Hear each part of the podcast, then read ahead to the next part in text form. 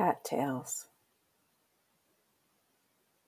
I thank you, God, for this amazing day, the leaping greenly spirits of trees, and for the blue dream of sky, and for everything which is natural, which is infinite, which is yes.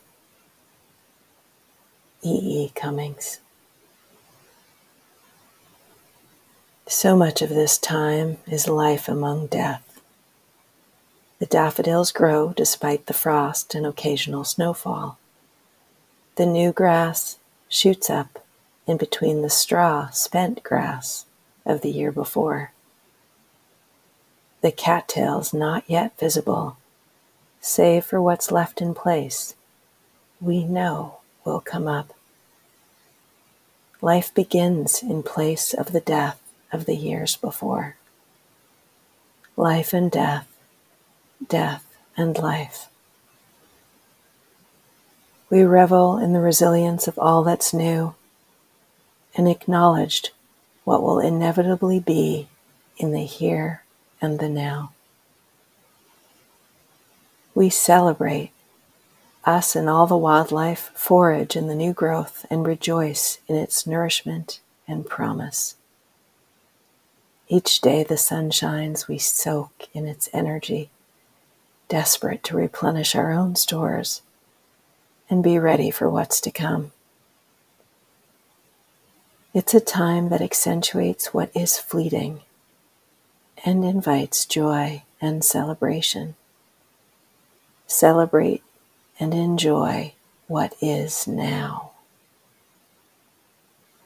the dandelions that at this time of year are at their utmost sweet.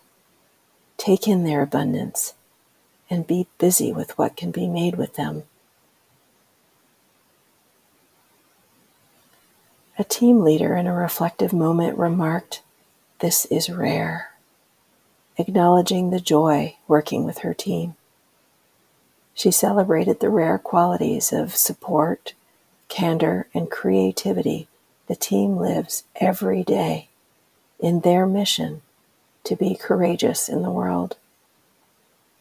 So many others she serves yearn for these qualities of authentic support her team nurture easily in each other. We are accountable as leaders, managers, teammates, citizens for what we celebrate acknowledge, and nurture around us. Let us be wise in appreciating what we have and focus our energy on what we want to nurture where we can. What will you celebrate today?